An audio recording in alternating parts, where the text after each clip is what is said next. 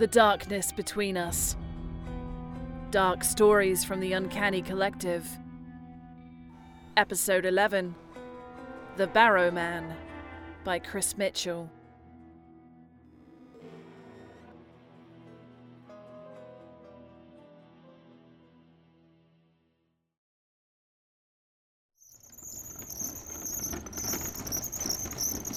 I was just a girl when my mother first told me about the Barrow Man. She pointed him out to me one night as me and my brother were watching the sun go down from our bedroom window. There goes the Barrow Man and his barrow, she said. Most important job in the village he has, and may God ever watch over him. I thought it was strange at the time, because to me there didn't seem that much remarkable about him. He was a funny looking man, older than father had been, and he always wore the same set of grubby overalls and a wide brimmed hat, which he kept pulled low over his eyes. He also had the most terrible stoop, on account of the squeaky cart he pushed along with him, up and down the hill every night until sunup. The contents of the cart we never saw, for he always kept it covered with a tied sheet of tarpaulin, frayed and moulded at the hems. I wondered what he could be doing heading to work after everyone else had gone to bed, and once mother had tucked us in, I asked Tommy if he knew anything about this barrow man who squeaked and grumbled in the night. Tommy had a way of finding out things other people wanted to keep a secret. Billy Sale says he's a child catcher. Says it's his job to snatch up kids what creep out after dark. That's silly, Tommy. It is not. Billy's older brother were late getting home from the mine one night. The barrowman snatched him up and shoved him in his cart. They never saw him again. Ah, Billy Sale is the biggest fibber in the village. If the barrowman was dangerous, Mother wouldn't have said a prayer for him. That's because she was scared. All the parents are. Why else do you think we're not allowed out once the barrowman starts his shift? Because it would be too late and too dark to keep you out of trouble. Now go to sleep. And stop talking to Billy Sale. That boy'll give you nightmares. Better nightmares than getting snatched, right? Good night, Tommy. He always seemed so sure, did Tommy. Maybe he'd even have convinced me on another night. All I knew was that I trusted my mother more than Billy Sale, and that night I let myself be rocked to sleep by the sound of the barrowman and his squeaky cart going about their rounds.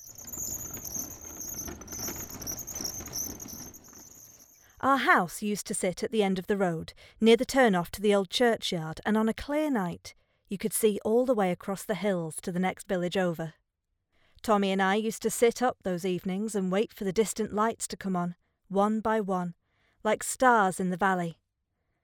People were moving away in them days, for there hadn't been much work around since the mine had collapsed, but so long as we could see the lights there, we knew that we weren't alone, that we were safe.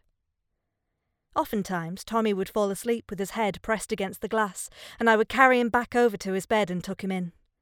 Then I would return to the window and continue my vigil, watching for the barrowman and his cart to pass by, for his route always took him past our house at least once a night. If he ever saw me, he never acknowledged me. So absorbed was he in whatever secret charge the village had him perform. Some nights I'd stay up until even the lights of our neighbours' houses had gone out, and that's when I knew it was time for bed. And still, I'd hear, all through the night.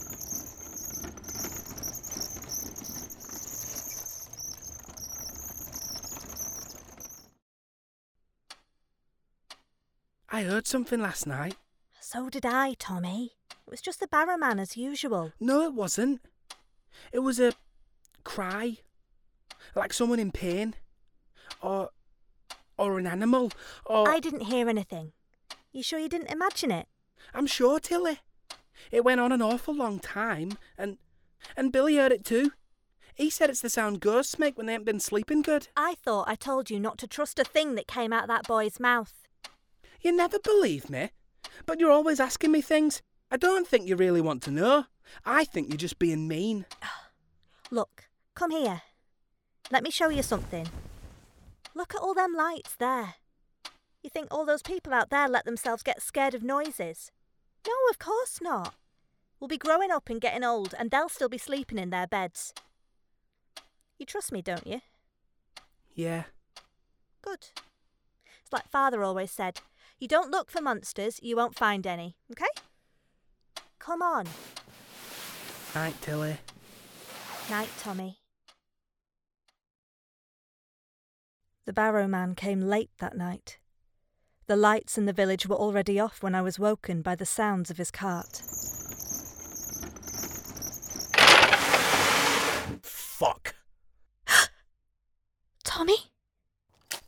Lousy stupid. Tilly, what's going on? Shh. Come see. What's he doing? Looks like he's upset his cart. Spilled soil all over the road. Why is he piling it back up on the cart, Tilly? What's he want with it? I don't know. Do you think he's been burying something? I don't know. Keep watching. Damn villages. More than they know what to do with. Can't keep 'em down, can't let 'em lie. Hey, you up there! Get down, Tommy! Do you, do, do you think he saw us? Stay low. I'm going to take a look. Kids looking out. Don't know what to do with 'em. He's going. Why is he limping like that? I don't know. I've never noticed that before. It looks like he's hurt his leg. He knows where we live, Tilly. He'll come after us. I don't. I don't want to go on the cart.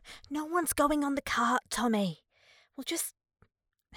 We'll keep an eye out. See if we notice anything strange. Mother will know. Let's ask her. All right. If it'll make you feel better, we'll ask Mother about it tomorrow morning.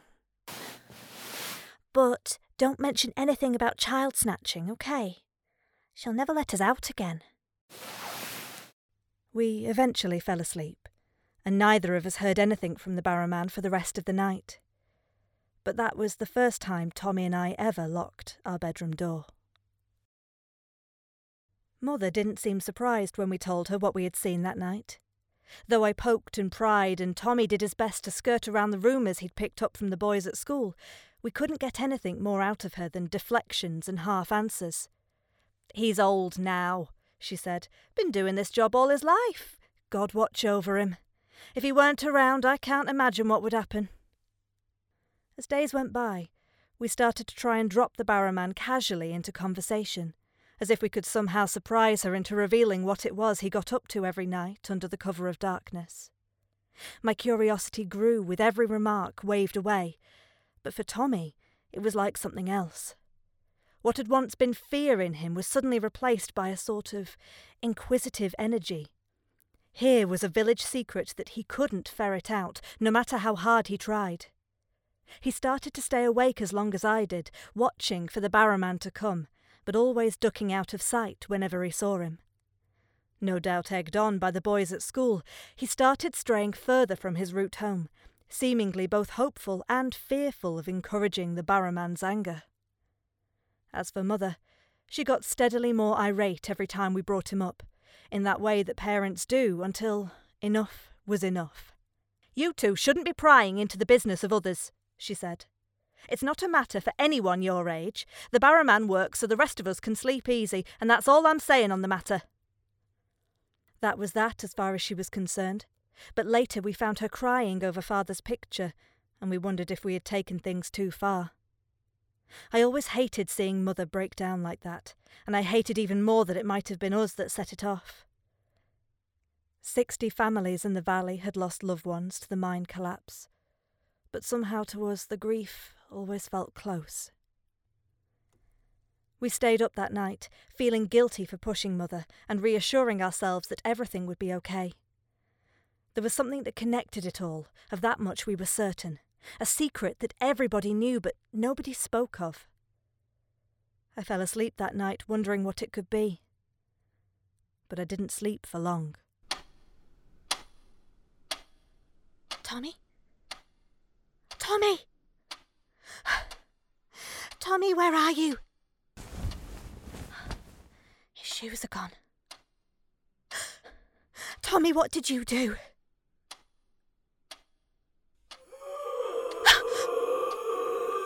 what was that?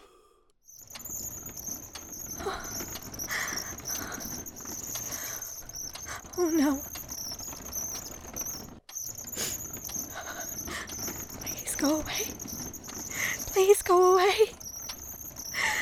Tommy, where did you go? I hid myself under the covers, listening to the sounds outside the window, and waited for Tommy to return. I was still waiting when the first rays of dawn started to creep in from behind the clouds, and the lights came on in the village. They looked for Tommy, of course. Every parent contacted friends and neighbours to spread word of his disappearance. The boys at school were asked repeatedly if they had had any contact with him. My mother pleaded and petitioned and cried some more. Only I suspected what had really happened. Tommy had gone out looking for the barrowman, and the barrowman had taken him. We barely spoke for weeks after, Mother and I. I didn't dare bring up my suspicions, lest she somehow blame me for his absence. Eventually, things seemed to settle into a sort of silent routine. We stopped bringing his name up in conversation. His former friends started to avoid my gaze in the playground. For everyone else, life in the village went on without a second thought. But for us, the world had grown listless, uninviting. And still, every night the barrowman came, pushing his cart of soil, sometimes bearing a new limp or a fresh scar, and ever unmolested by the searchers. I hadn't heard any more strange noises since the night Tommy disappeared, and I had begun to think I'd imagined it. The bedroom we shared seemed so much smaller without him. And one night, as I sat up, I thought about how we used to fill it with our wild stories and speculations. When I heard the familiar squeak of the barrowman reach the window, that was the moment I decided to follow him. The next night, I put my idea into motion. I had everything planned. I think on some level it had been going through my head for a while. Mother and I ate our dinner in silence, and once we were done, I made my excuses and headed to bed early. I lay awake until I heard the sounds of Mother's bedroom door opening and closing. Then I quietly slipped out of bed and pulled on my jumper and shoes. The barrowman was beginning his rounds, and I was sure that if I just followed him on his nighttime route, I could find out what had happened to my brother.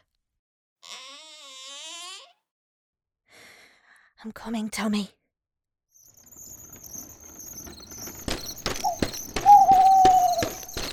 I followed the sounds of the squeaky barrow down the road until I reached the turnoff to the old churchyard.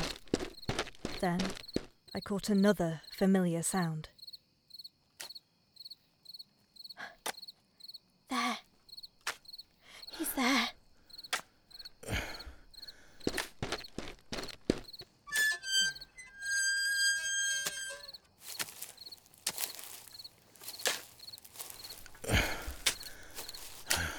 The soil on the old Meg.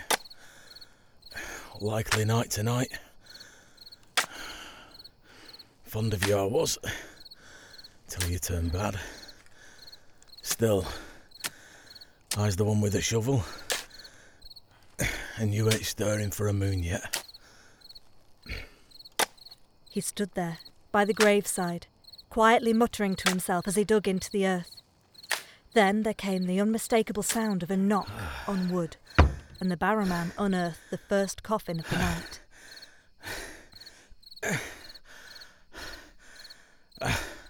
Ah, there you are.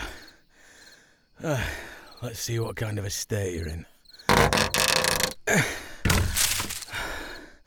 Ah, you made a mess of this. I'll bring you a new lid tomorrow. Ain't about time.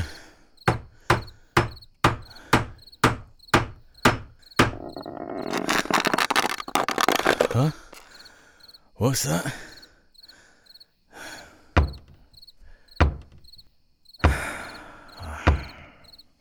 In nomine Patris et Filii et Spiritus Sancti, Mane requiesce in pace. He did this for maybe an hour, turning the soil on grave after grave and saying the funny Latin phrase. Once he was finished, he started piling fresh earth up in that barrow of his and securing it with the tarpaulin sheet so that none would spill out.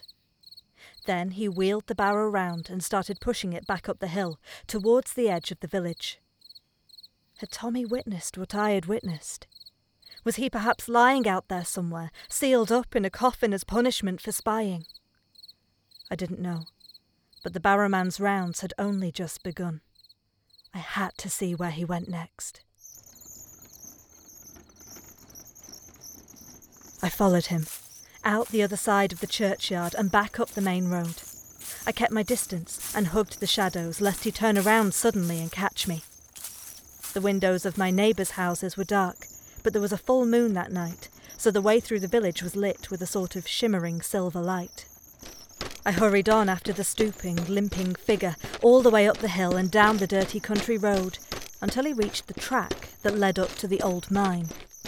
This was further from home than I'd ever been before, and I hesitated for a moment as the squeaking sound grew more distant. Mother had always warned us to stay away from the mine. It was a bad place, in her words. Still, if Tommy had come this far, I had to be sure. I crept up the slope after the barrowman, reaching the top just in time to see him disappearing into the dark mouth of the mine entrance. He kept his eyes cast downwards, fixated on the cart of soil as that cold, staring pit appeared to swallow him whole. I slowed up, catching my breath, as the sound of the barrow came echoing back out at me. Tommy, what did you do? I shivered a little in the soft, wailing wind. Then, steeling myself, I crept forwards into the tunnel. The mine had been abandoned for many years then, and a sort of rotten, musty air filled the tunnel. I felt it on my skin as I moved quietly through the darkness. The squeak of the cart came echoing from somewhere ahead of me, and as I tiptoed round a corner, I began to see the soft glow of some orange light ahead in the tunnel. The barrowman had taken out a lantern and was holding it aloft as he made his way deeper into the mine. I kept close to the wall as I followed him, down another passage and then on a little way until he stopped at the pile of rubble that marked the edge of the collapse. The boards were rotten and chewed up as if by rats, and I crouched behind an outcrop of rock as I watched his next move. Damn leg. You ain't taking another swipe at me. Not unless you claw your way out again.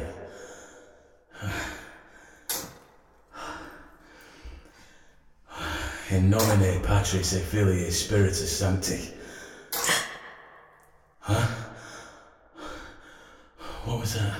I flattened my body against the tunnel wall as the barrowman swung his lantern round towards me.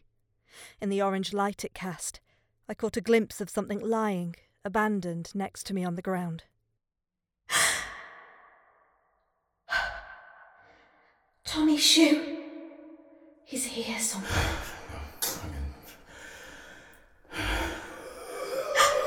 what was that? Requiescat.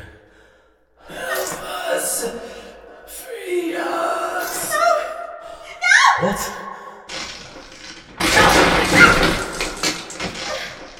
Ow! Hey! Get away! Leave me alone! Quiet, girl. Stay very still. The boards are weak all around here. Don't move. Stay right where you are. Where's Tommy? What have you done with him? I said quiet. Now listen. You're in the deeper mine. The right away up from there, not anymore. So we've got to focus on keeping you safe until I can find something to fish you out with. I don't believe you. You were burying the miners. They were still alive and you were burying them. They weren't alive. You don't understand. You want to keep me safe? What about my brother? I know he came here too. Did you bury him too? If he came here and he ain't returned, then I don't know what to tell you. I'm sorry. What was that? They're coming. Who's coming? What's down here? Listen, you need to do exactly as I say. Put your back against the wall, make yourself as small as possible, and stay quiet. Very good. Nice and calm. That's it. What's your name, girl? Tilly? Matilda? Matilda. Good name. means mighty, brave, like you need to be right now. I need to go and fetch your rope, but you see me. I can't move very fast these days. Until I get back, you need to stay as quiet as possible. Do not move from that spot. But. What? Don't ask questions. We're wasting time. Remember what I said, Tilly. Stay calm, stay quiet. I'll be back as soon as I can. He smiled down at me through the broken boards twenty feet above my head, and I saw for the first time that, beneath the hat and the scars, he had a kindly face. Then he limped off towards the cave entrance, and I was left alone in the dark. I don't know how long I waited there. The very scent of the mine felt as if it was pressing into me on all sides. As my eyes grew accustomed to the gloom, I began to see that the walls of the passage were lined with deep gouges, like those left behind by some wild animal. There looked to be hundreds of them, all criss-crossing over each other as if whatever had left them had made frequent attempts to claw its way up the rock face. I reached down and touched the wall behind me. More claw marks. Something wet to the touch. I felt completely helpless then, lost to the darkness, with no way out.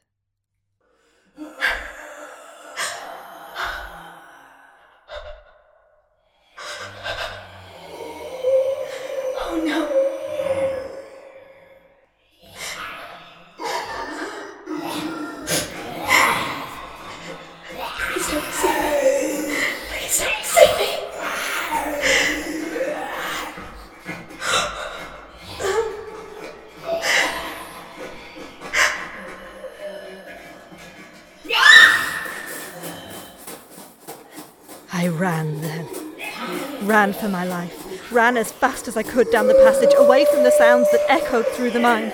I had no idea where I was going. Any notion of staying put had been completely forgotten. My breath came short as I tore down the tunnel, my feet swollen from the stony floor. I didn't cry. I was too scared to cry. I just wanted out. I wanted home. Then I saw it. A shaft of moonlight peeking down at me from a gap in the rocks far above. From the outside, a sound I knew well. Tilly? I thought I told you to stay put. All right, hang on. I found you a rope. Right, take the end and hold on. I'm gonna pull you up.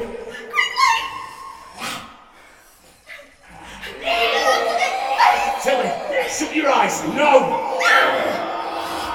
I felt my feet leave the ground as the creatures swarmed beneath me, but I didn't dare look. I did what I was told, shut my eyes, and surrendered to the darkness. It was all I could do to keep a grip on the rope as the barrowman hauled me up the rock face. Beneath me, in the tunnel, I could hear the creatures snapping and spitting and swiping at the air to reach me. I didn't know how many there were. I didn't want to. Soon I felt cold air on my face and a strong pair of hands gripping me, and then I was pushed away from the shaft against the tunnel wall as the barrowman threw aside the coil of rope and snatched up his shovel. Run! Get out of here! Might not be time. I need to turn the soil on them. Go. No! Tommy? Not Tommy. Don't listen to it. Go! In nomine Patris et Filii et Spiritus Sancti. Get back down there, you ugly. I didn't stop running until I reached home. A cloud had fallen over the moon, so it was harder to find my way back down the unfamiliar roads. But eventually, I made it. Mother was still asleep, like nothing had happened, as I crept back into the house and up the stairs to my bedroom. Then I cried. I cried hard for the longest time. Cried for Tommy and everything that had happened in the mine. Cried for Mother, who must have always known deep down. Eventually, once I had no more tears left, I stopped and sat in silence, in the dark, staring out the window, waiting for the barrowman to return. As the night faded and morning grew, I had still seen neither hide nor hair of him. But when the lights all came on in the village over, I knew that everything was well, that we were safe for another night. Then I heard it. There. He's there. The barrowman came at last, pushing his barrow down the road, his shift finally over. He glanced up at my window as he passed, and I saw a fresh scar beneath the wide brimmed hat he always wore pulled low. I wondered what he had been through, and in that moment I thought back to my mother's original words. I knew how they ended now. God ever watch over the barrowman, for he ever watches over us. I didn't stay up to watch the barrowman after that night. My natural curiosity had disappeared. Unsurprising, really. Some things are better left well alone. Some secrets better left buried. I never mentioned the events of that night to Mother, nor indicated how close she had come to losing both her children. We grew older, moved on with our lives, ever with this unspoken memory in the back of our minds. When Mother died, I stayed on, living in the same old house in the same old village. Married a postman, had children of my own. They sleep in my old room now, me and Tommy's, and I always tell them listen out for that squeaky wheel. Watch for the lights to come on in the valley, and then you'll know you're safe, that you're protected. Tonight, there were no lights in the village over, no stars in the valley, no barrowman squeaking and grumbling his way through the darkness, turning the soil to keep the dead sleeping peacefully. Something's happened to him. And now I can hear noises coming from the road. Horrible noises. Familiar noises.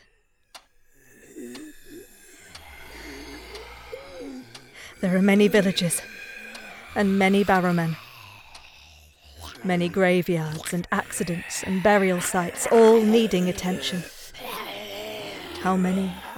I don't know. What remains of them now? What is there left to do? God help me. I am afraid.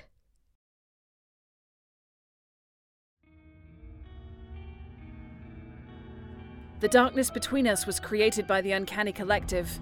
The Barrowman was written by Chris Mitchell and starred Natalie Winter, Connor Meddings, Dave Jones, and Sara Lynam. Theme music by Nick Samuel. Sound recorded, mixed, and produced by Connor Allen and Sara Lynam. Uncanny Collective are Connor Allen, Steve Fitzgerald, Paul Linghorn, and Sara Lynam. Please visit uncannycollective.co.uk for information about upcoming shows and events, and follow us on social media using the links in the description below. The Darkness Between Us is supported by Horrified. Check out their website at horrifiedmagazine.co.uk.